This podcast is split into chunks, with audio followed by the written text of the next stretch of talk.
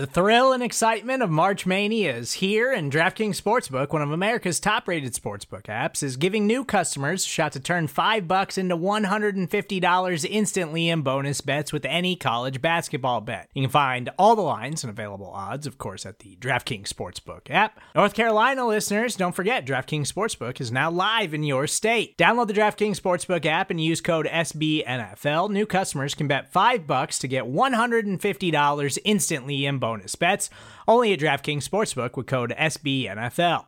The crown is yours. Gambling problem? Call one eight hundred gambler or in West Virginia, visit w w w dot one eight hundred gambler dot net. In New York, call eight seven seven eight hope N Y or text hope N Y. In Connecticut, help is available for problem gambling. Call eight eight eight seven eight nine seven seven seven seven or visit c c p g dot org. Please play responsibly on behalf of Boot Hill Casino and Resort. Twenty-one plus, age varies by jurisdiction, void in Ontario. Bonus bets expire one hundred sixty-eight hours after issuance. See d k n g dot com slash b ball for eligibility, deposit restrictions, terms, and responsible gaming resources.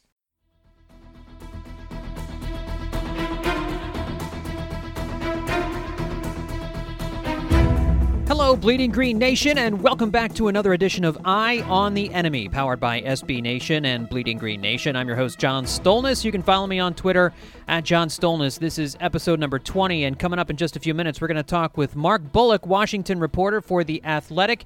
We're going to get his thoughts on Washington's draft and the Washington schedule for this uh, for this year. Uh, get a sense from him how he feels the schedule makers treated Washington with all those one o'clock games, sending a message to the rebuilding club, perhaps. And we're going to get into some Eagles stuff as well. What are some reasonable expectations for Miles Sanders this year?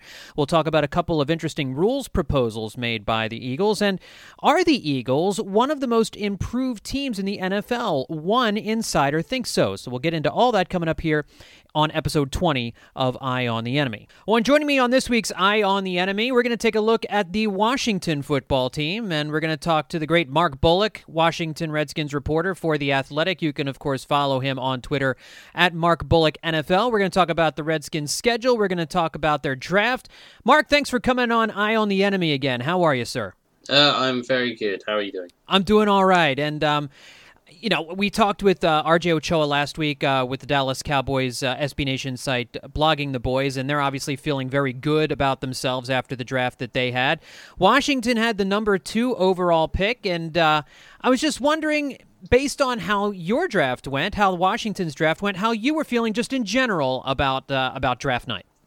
Uh, yeah, I mean, w- when when you come away from a draft with a talent like Chase Young, you can't be unhappy with, with how things went. Um, I, I think it's... I, I didn't come out of it feeling like there was a ton of excitement outside of Chase Young. It felt like it was a lot of potential. Um, it feels like that they've got three or four guys that if they hit, then they're going to hit big, but they could mm-hmm. just as easily bust and, and get nothing out of it. So, um, but at the end of the day, if Chase Young fulfills his potential, then nobody's going to care about the rest of the draft class um, in three or four or five years' time, because he's going to be the difference maker. But right. o- overall, I, I, I think there certainly is plenty of potential in the guys that they've got. Um, I, I don't have the same buzz feeling out of the dra- this draft that I've had out of the past few, because they've had a couple of decent drafts in recent years. But mm-hmm. um I think there is certainly some sort of boom or bust potential from this class. Well, you obviously, with the new head coach and Ron Rivera, you obviously had a different influence there as far as the draft was concerned, uh, making, you know, with the picks that were made. And, you know, I, I want to talk to you about uh, the first round pick. And obviously Chase Young is a tremendous, is a tremendous prospect. He's a tremendous talent. He's probably going to be a Pro Bowler just about every year of his career. I'm, I'm already having nightmares of him coming after Carson twice, a, twice a year, every single year for the next five to seven years. But, you know, The Washington didn't have a second round pick, and this is a team that needed a lot of a lot of help. They needed a lot of help on both sides of the ball. Dwayne Haskins, after this offseason, still outside of Terry McLaurin, doesn't really have a, tr- a tremendous offensive talent to go along with McLaurin. And as, at the time when they made the pick, I thought, you know what, yeah, just stick it two overall, take Chase Young. He's going to be a stud. He's going to be one of those guys that can pressure the quarterback. He can totally transform a defensive line. I mean, I think I think Washington has one of the best line defensive lines in football. But would it have? What about moving back and getting a second round pick to you know, because you draft number two overall and then you don't pick again until number sixty-six. I, I the more I think about it, the more I think, man, maybe they should have dropped down to four or five or six if the opportunity was there, and maybe pick up a second round pick or pick up an additional third rounder that you could move up into the second round or something like that. As you look back and you look at how the draft fell and, and what they did, would that are do you, are you happy with them sticking at number two overall, or would you was there more merit to maybe moving down a couple and picking up a second rounder?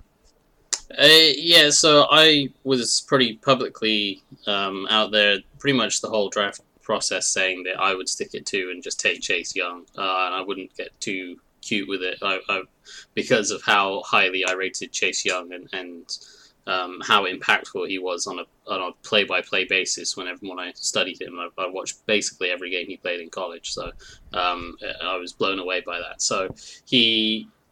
he was too good to pass on in my eyes unless they got uh, an offer that just blew them away, and it would have had to have been something like the R G three trade um, to to get them to listen. Um, and so I certainly think that they were open to offers, but as I say, the price would have would have been very, very high, and it didn't seem like anyone was going to do it. Miami, I think, did a pretty good job of kind of disguising their intent and, and playing down their interest in Tua. Um, mm. and, and perhaps had it been a normal offseason and, and Tua got to go work out in places and have a big public pro day and, and the, the Tua hype train had built up, maybe yeah. um, the Redskins would have been able to have, you know, sold a little bit more interest in that and forced the Dolphins' hands. But um, as it was, I, I, I think there was certainly a that was the main debate for Redskins fans pretty much since January was, do they stick it to and take Young, or do they trade back? And I was always uh, stick it to, take the, the best player in the draft and be happy about that. Um, could they have traded back? Sure, but I, it's it's very easy to say in hindsight, yeah, you could trade back and maybe add an extra first and second round pick and, and you have more chances to hit, but I... I you also have a chance to miss with those picks, and I don't sure. think any of those players are going to be as impactful on a down-by-down basis that Young can be. Outside of Chase Young, what was your what do you think was the, the next best draft pick that the team made? Um, it's an interesting one. Uh, I, I I liked a few of the picks um, for in terms of value they got. I think Saahdiq Charles in the fourth round was uh, a good pickup. Um, the offensive and, tackle out of L S U for yeah, folks who may not have been following. Yeah, yeah, left tackle out of L S U. Um, they picked him about five minutes after confirming the Trent Williams trade to San Francisco, um, mm-hmm. and and. When when I watch him, there he ha- certainly has some issues um, and, and um, some technical flaws that he does need to work on, um, particularly his hand placement. Um, but he has very good feet. He's um, pretty athletic, and he's someone that I think could contribute earlier than most people expect. And I, I think he can fill in and, and be, um, or certainly become, a solid left tackle. Um, and that is a huge need. And if you can fill even an average left tackle in the fourth round, you're, you're doing pretty well in the draft. So I think in terms of value, um, that was a good pick. Um, and then I, I, I'll give you one more. I I, I liked. Um, I actually quite liked their undrafted free agent, Thaddeus Moss, the tight end out of L S U as well, his, his teammate, um, yeah. who um, a lot of people didn't buy into him because of his last name. And they were like, oh, people just think he's good because he's Randy Moss's son. He's hmm. plays nothing like Randy Moss, and he um, he's a much more of a blocking tight end than a, a potential fullback, H-back type. Um, but there is certainly a, a role for that in the the offense that Scott Turner is looking to bring to Washington, um, and I think uh, he's someone that could well make the team with the lack of depth that the Redskins have at, at tight end and, and fullback. Now, now, granted, I am not a college football expert. I focus more on, on the pro game, so I don't I don't pretend to have in-depth awareness of Antonio Gibson coming into the draft. But reading as much as I did about him and, and looking at the stat line, taking him at number sixty-six overall in the third round, Antonio Gibson, the young, uh, the running back wide receiver combo out of Memphis, seemed like a reach to me. Seemed like a guy who the team was saying, we really need to get s- somebody on the offensive side of the ball who can make some plays for Dwayne Haskins. And, and here's a guy who at Memphis, had a high touchdown percentage. I mean, he had seventy-one touches in his in his final year at Memphis. He had twelve touchdowns, averaged fifteen and a half yards on those touches. I mean, that's that's a great percentage, but it's interesting to me, only thirty-three carries and only thirty-eight catches in his final year at Memphis. I just wasn't sure that he had enough of a resume to be taken there in the third round. So what was Washington's thinking, as far as you can tell, with, with grabbing Gibson there in the third round?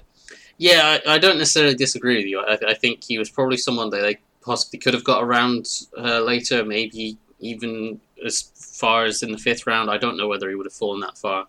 Um, I have heard since then that um, certainly there's some people that believe that he would have gone within the next few picks had the Redskins not taken him. So um, perhaps he wouldn't have fallen. But I, I think it was a case of they really liked how he fit within what Scott Turner is looking to do offensively, um, they, and how Rivera is looking to build a, a team. Um, Rivera and Turner both preached versatility, um, and they want players to be able to fill multiple roles. And, and Turner, we saw with the Panthers, um, with the likes of Christian McCaffrey and, and Curtis Samuel, that guys that can move around and, and generate matchup problems because of they're, they're almost positionless. They, they can line up at wide receiver, they can line up and running back. You you can motion them from out wide to in the backfield and vice versa. Um, and it causes the defense all sort of issues just from a personnel standpoint. Who do you, you know, do you go with an extra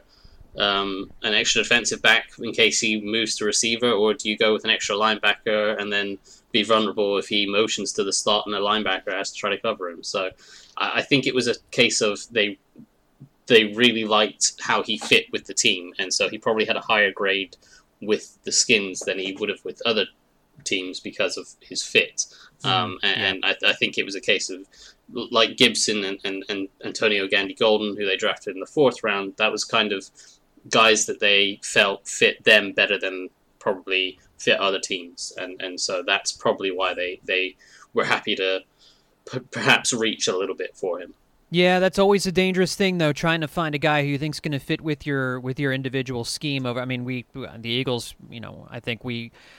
I personally feel like the Eagles did the same thing in the first round with Reagor uh, sure. inst- instead of Justin Jefferson. I, I felt I just feel like Justin Jefferson's. I think he, it's more certain he's going to be a productive N F L player than Reagor, but they like the specific skill set. I know that's how a lot of teams go about filling the holes in their rosters, trying to, they you know they've they've got these offenses that do a certain thing, and they want to have these guys fill certain certain roles on the defensive side of the football too. I mean, there's yep. a lot of times you pass up guys who might might be a more complete player, but doesn't do the the one or two specific things you want a linebacker to do, or you, you want a tight end to do, or something like that. And yeah. so that always makes me a little bit nervous. Yeah, it, it's um, you, you do worry that you think, oh well, I could have got a better value player that has more upside and what have you. But he he it, it's not that. He is a bad player. Um, right, as, right. as you, you pointed out, the production that he had, while his touches may have been limited, the explosiveness is clearly there. Mm-hmm. Um, and I, I think from having watched a bunch of Panthers film for Scott Turner, who, who's the new Redskins offensive coordinator, um, you can see a clear role that Gibson can fill and can fill right away. Um, and and yeah. that's something that um, I, I think they...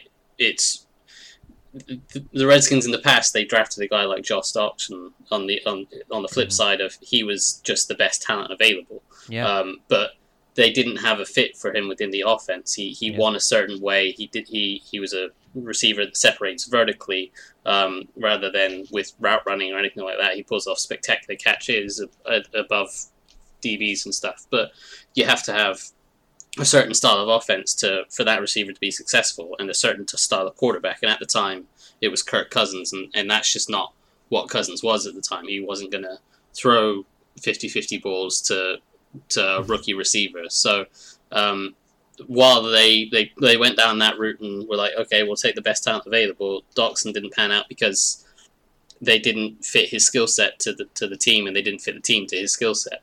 Whereas this is a more natural fit, and, and there's a, a clear path for Gibson to have success within this system, which for me lets it slide a little bit. But I don't disagree that perhaps they, they could have got him slightly later, and, and maybe there was some perhaps better talents on the board. Well, and Eagles fans listening to this are vibing on what you're saying, because we're, that's the worry now with the J J. Arcega-Whiteside pick the Eagles made last year, is they got a guy just like Doctson, who you talked about, fifty-fifty ball guy, but they already have a guy like that in Alshon Jeffrey, at least last year. That's the role that Jeffrey was yeah. filling, and they needed a speed guy, and they got Arcega-Whiteside instead, so they corrected that this year. You know, there's there's you know there's there's risks to, to everything in life, so darned if you do and darned if you don't. Um, yeah.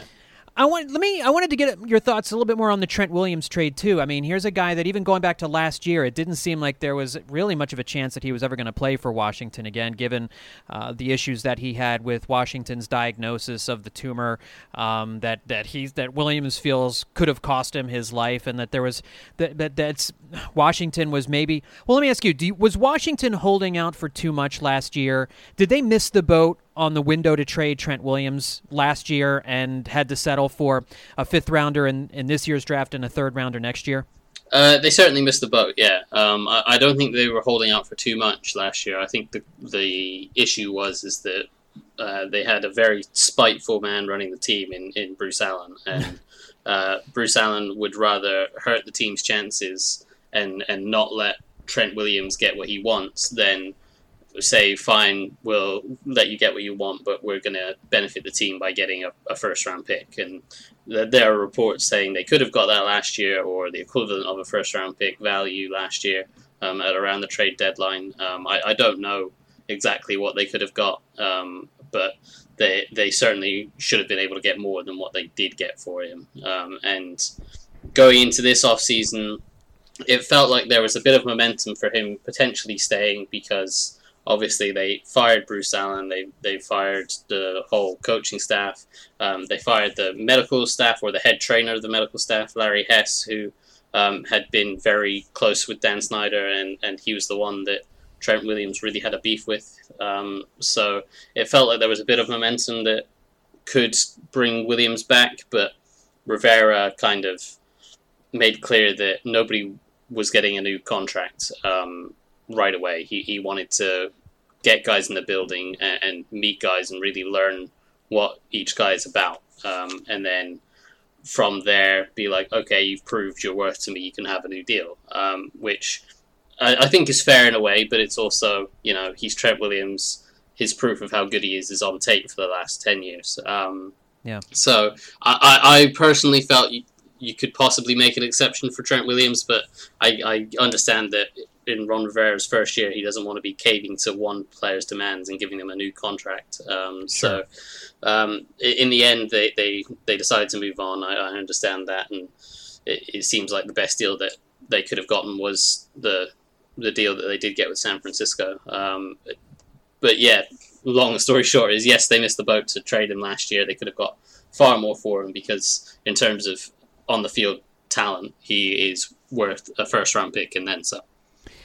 So on the whole, I mean, I don't know if you do draft grades at this point, but you really can't give a grade a, gra- a grade a draft until they've played for a few years in the league. But just based on value, based on um, the players that they took and, and how things are shaping up for twenty twenty in the long-term future, the you know, how do well how would you grade the draft, even if you don't want to give it a letter grade, a pass, fail, that sort of thing?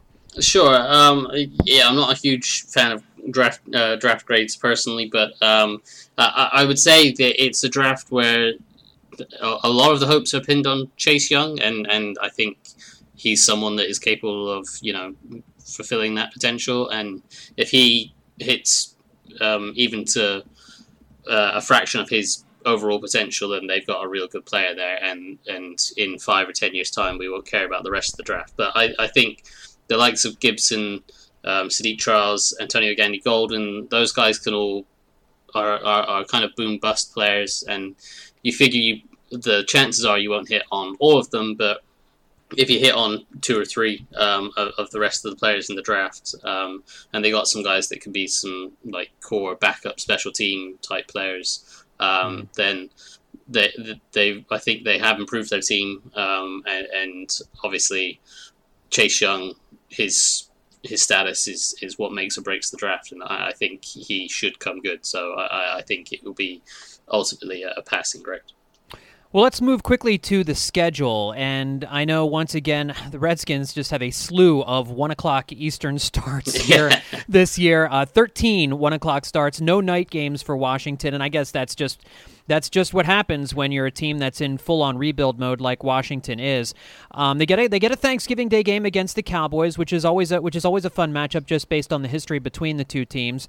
But it, I certainly look at the schedule, and I don't think the schedule makers did Washington any favors. Uh, the first four games are against teams that could make the playoffs. They have to open against the Eagles at home once again this year. Uh, they have to take on the Cardinals and the Browns in Arizona and at Cleveland, and they have to take on the Ravens at home. They get the Rams. I think the Giants are going to be a little bit better this year. Uh, I like what they've done this offseason. You got the Cowboys. It's just going to be – it looks like they've got a rough stretch in the middle of the season, too. What is uh, – have you done a one-loss uh, rundown of the schedule at this point?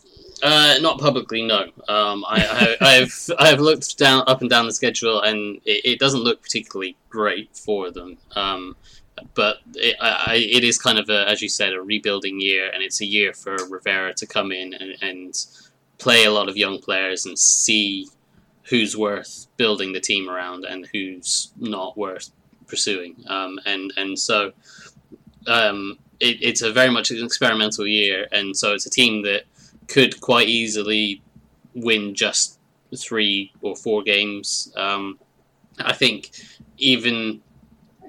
I think with the team that they have, if if you say like Chase Young comes in and, and does what Bosa did for the 49ers last year and, and puts that defensive line over the top and they become a, a very good defense, um, and then Dwayne Haskins starts to show his talent, I think even if you say those big ifs mm. turn good, you're looking at a team that probably wins at, at most a sort of the ceilings around eight wins. Mm-hmm. So it's still not a team that's going to win a huge amount of games, and it's a game, a team that I think probably most likely will be in the four to five win range, um, and I, I could see that being worse. Um, it, looking at that schedule, as you say, they the first stretch of games before the week eight bye, you, you could see them quite easily losing every single one of those games. Uh, mm, yeah. The Eagles opening, the Cardinals are going to be. I think they're going to be pretty good with Kyler Murray and, and the additions they've made this year. The Browns are, are stacked with talent, and we'll see whether they can finally start putting stuff together from a front office point of view. Um, the Ravens, I think, are one of the best teams in the league. The Rams are potentially where they could get their first win. Yeah, I, I, I got that as I have that as a win too. I have that as their first win. To be, yeah, to be honest with you. I, yeah, I could see that because the Rams are kind of in an odd spot where they've had a bit of coaching staff turnover.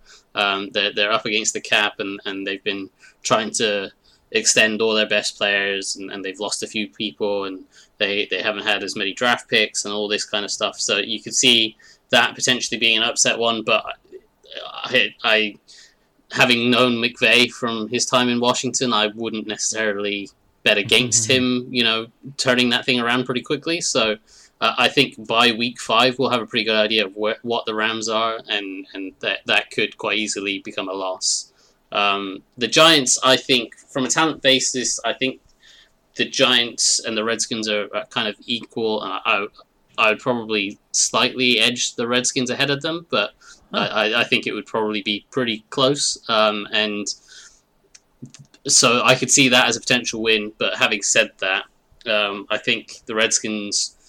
against the Giants, in in the uh, in the twenty tens, I think they're thirteen and seven. Um, the Giants are thirteen and seven, so um, uh, it's not a good look for the Redskins, and, and especially in New York. Um, yeah, I, I think they've only won three of the last ten games in New York, so I, I think that's usually a banana peel for them. And then, yeah, Dallas before the bye, you, you, you could easily see them having zero or at most probably two wins before the bye, um, which would set up for a pretty bad season. Yeah, and then you have Thanksgiving against the Cowboys in Dallas. You have to go to Pittsburgh to take on the Steelers in Week thirteen. Then you're in San Francisco to take on the 49ers, and you get the Seahawks at home. I mean, that's the Eagles in the last week of the season. Yeah. It's a, ru- it's a rough stretch. I mean, it's I, I have them going on a nice little run there. I, I think I have them on a three-game winning streak against the Cowboys, Giants, and Lions there in the middle of the season, getting to about four and five, and then unfortunately – Um, a little bit of a losing streak there, just the, the way the schedule shakes out. But the thing with these schedules is, and I say this before every year, there's always teams on the schedule that look like they're going to be great that aren't, and there's always teams on the schedule that look like they're going to be pushovers that turn out to be much better than anybody expected. So yeah, for it, sure. it, it's just for kicks and giggles. Yeah, one hundred percent. Like, yeah, it's it, it's why I never do anything publicly on a schedule thing, uh, because you never really know how a team's going to turn out. Yeah. After two weeks, suddenly the whole thing is completely flipped on its head, and everyone that's good is suddenly bad, and everyone that was bad is suddenly good. So uh, exactly, yeah, it's very hard to predict. But I, I think you're probably right in that the most likely chance of them picking up some wins is that kind of stretch in the middle where, where they come out of the bye, they play the Giants at home, they, they travel to Detroit, and then they play the Bengals at home. And, and those are the other teams that are in the top five of the draft with them. So you'd figure that would be their best chance of picking up some wins. Um, so yeah. Would they finish with three wins or four or five possibly? Uh, we'll, we'll see. Well, we have a, mo- a bit more of an offseason to go here. We were kind of entering the N F L dead zone, and we unfortunately aren't going to have any O T As to talk about or anything else like that. Hopefully we get uh, training camp started on time. I-, I would love to get you back on again uh, in a few weeks, and we'll just kind of do another check-in with Washington, because there are still free agents out there. There are still moves that the teams could make in order to improve themselves, and uh, we'll see if Washington's able to pull any of that stuff off. In the meantime, folks, even though the N F L dead zone is kind of hitting us here, there's still lots of good stuff to to read about, so make sure you're checking Mark's work in The Athletic and follow him on Twitter at Mark Bullock N F L. Mark, thanks for coming back on Eye on the Enemy. I really appreciate it. Yeah, thanks for having me. Always fun. Well, when we come back, we're going to dip into some Eagles stuff here, and we'll talk about Miles Sanders, some interesting rules proposals put forth by the Eagles, and are the Birds one of the most improved teams in the N F L? We'll tackle all of that next, coming up here on Eye on the Enemy. Support for this show comes from Sylvan Learning.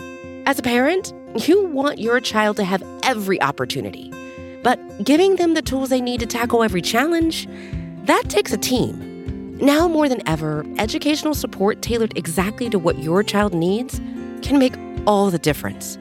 That's why parents have trusted Sylvan Learning for forty-five years as the ultimate teammate in their child's educational journey, instilling in them a love for learning and a passion for reaching the next level. And Sylvan's Insight Assessment can identify gaps in learning and areas that could be of concern for your child. It's a three sixty degree view into your child's learning that you can't find anywhere else, and helps ensure that your child didn't miss something in school that might put them at a disadvantage in the future. And right now, it's the best price of the year at twenty-nine dollars. Go to sylvan twenty-nine dot com to learn more and get your child's assessment for only twenty-nine dollars. That's S Y L V A N twenty-nine dot com. And we're back with Eye on the Enemy. So Miles Sanders, uh, the great young running back, he had a terrific season for the Eagles in his rookie year last year. Obviously, expectations are sky high for him as he enters into his sophomore campaign. Um You know, he really developed during the course of last year from a guy who really had trouble finding the holes, knowing what to do when he was uh, trying to run the ball up the middle, to a guy who seemed to be figuring it out as the season went along. And when you add in his ability to catch the ball out of the backfield, the expectations and the hope for Miles Sanders is really high coming into twenty twenty. He thinks that he can have an M V P season this year. I'm talking about a league M V P season this year. That is undoubtedly going to be an almost impossible hurdle to try and clear, because running backs just aren't named league M V Ps anymore. The last time that it happened was in twenty twelve, when Adrian Peterson was named M V P by the Associated Press. Before that, it hadn't happened since two thousand five and two thousand six, when Sean Alexander of the Seahawks and LaDainian Tomlinson of the Chargers won it in back-to-back seasons. So since two thousand seven, it has been quarterbacks thirteen out of the last fourteen years named M V P by the by the Associated Press, and that's just the way it goes.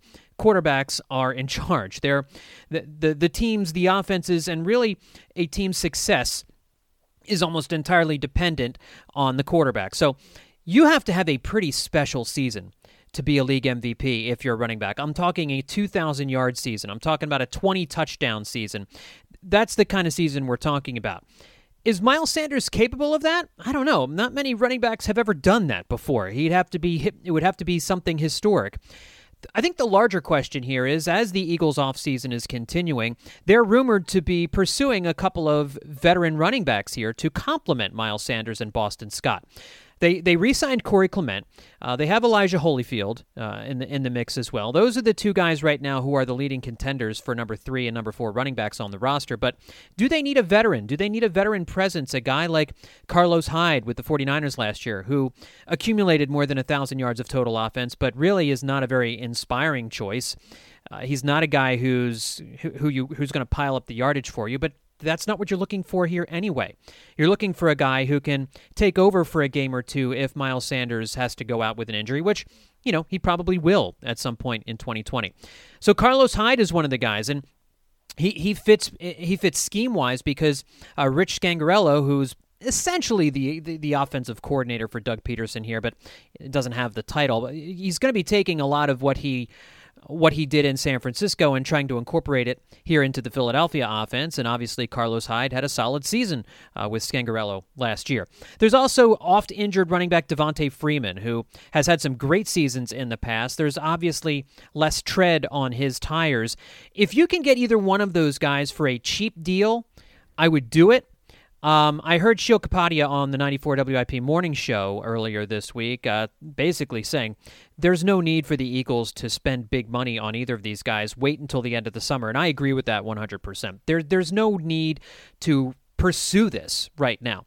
If somebody else snaps up Hyde or snaps up Freeman for more money than the Eagles are willing to pay, I'm fine with that because I do think Miles Sanders is going to get the the vast majority of the touches.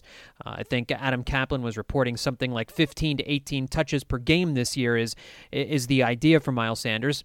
I think that's about right. Might be on the a little bit on the light side. We might be looking at a guy who can get twenty touches a game. I think a lot of it's going to depend on how involved Boston Scott is in the offense. Is what we saw from Boston Scott at the end of last year indicative of what he's going to do in twenty twenty? Hard to say. I mean, we've seen guys have a good, solid four or five game run and then never really put it together the following year. I mean, Corey Clement's a guy like that. Had a great twenty seventeen, had a great playoff run, and wasn't really able to put it together in eighteen or nineteen because of injuries. So we'll see what Boston Scott gives the team as a receiver out of the backfield. He he ran the ball effectively at times last year as well. So he can be the complement to Miles Sanders. Do they need another a veteran guy? I think we'd all feel better if Hyde or Freeman was on the team, but you don't break the bank for those guys when you've got Miles Sanders and Boston Scott already in the backfield. And if you believe Corey Clement does have talent and he's healthy now and that the reason he hadn't been doing much in twenty eighteen or nineteen was because of injuries. If those injuries are behind him, maybe Corey Clement is the veteran running back that you need. But I think this team is going to be a team that uses three running backs pretty regularly, but it's clear Sanders is going to be the guy. He's going to... He, I don't think you can attach the words bell cow to Miles Sanders. I don't think they want to use him that way. But I was looking at some of the fantasy projections that are out there. P F F's fantasy projections have Miles Sanders with nine hundred forty-one rushing yards this year, seven touchdowns, and three hundred fifty-seven receiving yards. That's about thirteen hundred yards of offense. So that's pretty good. I mean, I think we would certainly take a thirteen hundred yard season from Miles Sanders. Fantasy Pros has similar numbers, just under one thousand yards, nine hundred ninety-six rushing yards for him. They have him doing a little bit more receiving the ball out of the backfield at four hundred forty yards, so that's about fourteen hundred yards of total offense. Either way, I think that's a pretty good gauge of where Miles Sanders will be in twenty twenty, somewhere between thirteen hundred and fourteen hundred yards of total offense, and that's Brian Westbrook stuff, man. That's those are Brian Westbrook type numbers. That's the kind of season I think we can be expecting from Miles Sanders, is a a good Brian Westbrook type season. Th- these guys have a lot of similarities. Neither was taken in the first round, but both have, I think we're seeing now, first round talent. And and Miles Sanders has a chance to get the kind of production that Brian Westbrook did. Remember, Westbrook was sharing duties with Deuce Staley and Corell Buckhalter for the first few years of his career. Would not hurt Miles Sanders at all if Boston Scott took on, had a similar amount of activity that Corell Buckhalter did. Buckhalter was a better runner between the tackles than Boston Scott is, but w- w- if you're talking about what kind of touches Sanders could have, I think what you're looking at, what Brian Westbrook got, in his first few years with the Eagles is a, a good comparison there. So I think that's what we're looking at. fifteen to twenty touches a game for Miles Sanders, about one thousand yards rushing, about three hundred fifty to four hundred fifty yards receiving out of the backfield. A thirteen hundred to fourteen hundred yard season uh, of total offense sounds about right to me for Miles Sanders here in twenty twenty. Is that M V P level stuff? No. He's going to have to get two thousand yards of total offense, score a bunch of touchdowns in order to overtake the quarterbacks that are out there, but I like where his head's at. Couple of interesting rules proposals that the Eagles have made here uh, for the owners to consider. Two, they, they made four proposals and withdrew two of them. Uh, one of the ones that they withdrew was to modify the blindside block rule that would have prevented unnecessary fouls. They've also withdrawn a rule that would restore preseason and regular season overtime to fifteen minutes and implement rules to minimize the impact of the overtime coin toss. So we don't have a whole lot more information other than that on those two rules that they've withdrawn. However, they've left in the following two remaining rules that will be voted on during next week's virtual meetings. It'll be on May twenty-eighth. The first is to make permanent the expansion of automatic replay reviews to include scoring plays and turnovers negated by a foul and any successful or unsuccess- unsuccessful try attempt. That would just make permanent a rule that had been a temporary rule that currently exists. Here's the interesting one, and one that is said to be gaining a lot of steam, would be to provide an alternative to the onside kick rule that would allow a team that is trailing in the game an opportunity to maintain possession of the ball after scoring. And as Pro Football Talk mentioned, there's growing support for this. It would replace the onside kick with a fourth and fifteen play from the kicking team's twenty-five-yard line. So instead of trying for an onside kick, a team would have the opportunity to try a fourth and fifteen from their own twenty-five-yard line. Under the proposal, teams would be able to do this a maximum of two times per game. And I've also seen that the team wouldn't necessarily have to be trailing in order to do this. So just like a team could do an onside kick at any point during the game if they wanted to, they could try a fourth and fifteen from their own twenty-five after they've scored anytime they want, a maximum of two times per game. Brings a lot of strategy into the game. I love this idea. I think this idea is fantastic. I do love the onside kick. I think it is interesting. It's always incredibly exciting when a team's able to actually recover an onside kick. We remember some of the best moments in Eagles history have had onside kicks featured prominently in them. Of course, there's the pickle juice game where the Eagles started, what was it, the two thousand season with an onside kick and recovered. And then, of course, in the Deshaun Jackson punt return miracle at the Meadowlands touchdown game when, during the comeback, David Akers, again, was the master of the onside kick, pulled off a great surprise onside kick, which the Eagles recovered. Two great moments in Eagles history with two onside kicks. That being said, the onside kick is very rarely recovered by the kicking team. I think this would, I think a fourth and fifteen is also a very low percentage play. Of course, if you don't get it, the other team gets the ball from your twenty-five-yard line and essentially already well in field goal range. The game is essentially probably over if you're trying it at the end of the game while you're trailing. That being said, I think it provi- provides a lot more strategy and would be very, very interesting. I would love to see this uh, be implemented as a new rule in the N F L. Finally, I have not had a a great feeling about this Eagles offseason. I, I just haven't I haven't been able to understand a lot of the decisions that Howie Roseman was making. I, I've lost a little bit of confidence in him as a general manager. The Jalen Hurts pick certainly factors into that a lot, but I also didn't understand why they didn't go after Byron Jones more more aggressively, why they didn't try and uh, solve the cornerback position that way instead of tra- instead of dealing away draft capital in order to get Darius Slay. I also didn't like the obviously the Hurts pick. Uh, there's a you know why they didn't pursue a wide receiver in free agency. A lot of these different different things they've done this offseason is not the way I would have done them. But one insider disagrees with me, and, and when asked which team improved the most this season, national N F L writer Jeremy Fowler uh, said the Philadelphia Eagles. I mean, he was he you know a lot of people are looking at the Tampa Bay Buccaneers. You get Tom Brady, uh, you, you get Gronk, you're going to be better. When you move from James Winston, Jameis Winston to Tom Brady, I think you're going to improve.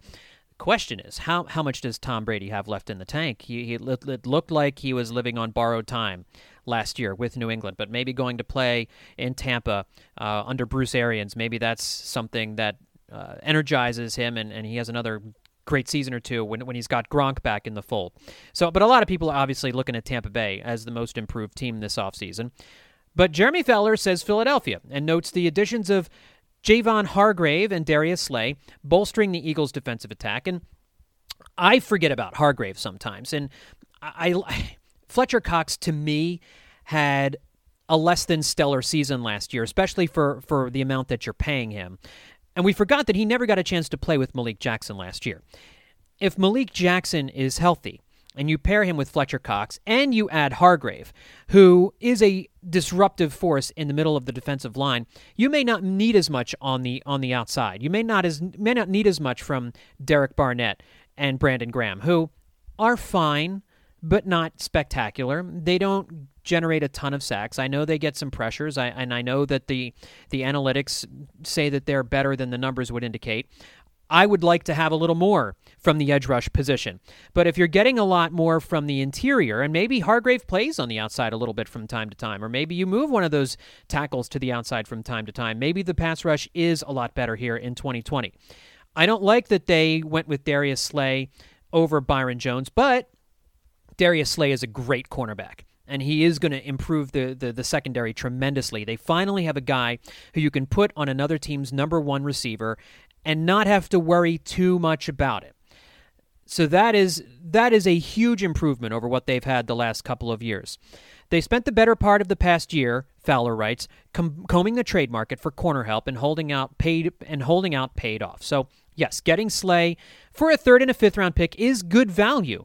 Byron Jones just costs you money. He wouldn't have cost you any picks. But if you had to make a trade, Slay for a third and a fifth is good value. Hargrave is a versatile interior lineman, according to Fowler, with pass rush explosion. He also notes slot corner Nickel Roby Coleman and safety Will Parks bring good depth to the team. Maybe we're not giving the Eagles enough credit for those particular moves. Maybe those particular moves will really strengthen the secondary more than we happen to believe. And he he likes the addition of Jalen Reagor. You heard me mention with Mark Bullock a second ago that I would have felt better with Justin Jefferson, but we were complaining last year that drafting J J. Arcega-Whiteside in that spot didn't make a whole lot of sense because it didn't fit with what the Eagles had. With Alshon Jeffrey, you needed another speed guy. You didn't need another Alshon Jeffrey on the team, and that's what you had with J J. Arcega-Whiteside. So maybe Howie Roseman did the right thing by getting the playmaker, the speed guy on the outside in Reagor, as opposed to Justin Jefferson, who might be a better overall player but doesn't give you the speed aspect that we all said we really wanted.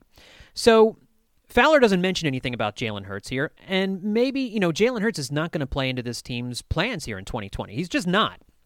No matter what you're reading else, elsewhere, he's just not. He's not going to be ready to be the team's backup quarterback this year, and they've got too many other playmakers. They've got too many other guys on the offensive side of the ball now for Jalen Hurts to be in there as, what, a running back? As a wide receiver? They're going to have a as you they're going to have trouble figuring out who the wide receivers are going to be anyway, as opposed to having Hurts out there running routes as well. So I don't see that happening either here in twenty twenty. So it's a more positive look on the Eagles offseason, and I can see, I can certainly see a path to the Eagles being one of the most improved teams in the N F L. I'm not sure that I'm buying it one hundred percent, but always good to hear a more optimistic take, and Jer- Jeremy Fowler looking at the Eagles offseason, uh, taking a more optimistic view of what Philadelphia could be here in twenty twenty. Folks, that's going to do it for this edition of Eye on the Enemy. My thanks once again to Mark Bullock from The Athletic for coming on the podcast. Just a reminder, folks, to head on over to the Bleeding Green Nation podcast feed and leave a five-star rating and a review for this podcast, Eye on the Enemy, and for all the podcasts that we have uh, here on the Bleeding Green Nation podcast feed. And please continue to check out bleeding green nation dot com each and every day for the latest links, for the latest news and information, the latest player interviews uh, as they're coming out, and the latest analysis. You won't find better Eagles analysis anywhere on the intergoogle than at bleeding green nation dot com. Thanks, everybody, for tuning in. I'll talk to you all next time here on Eye on the Enemy.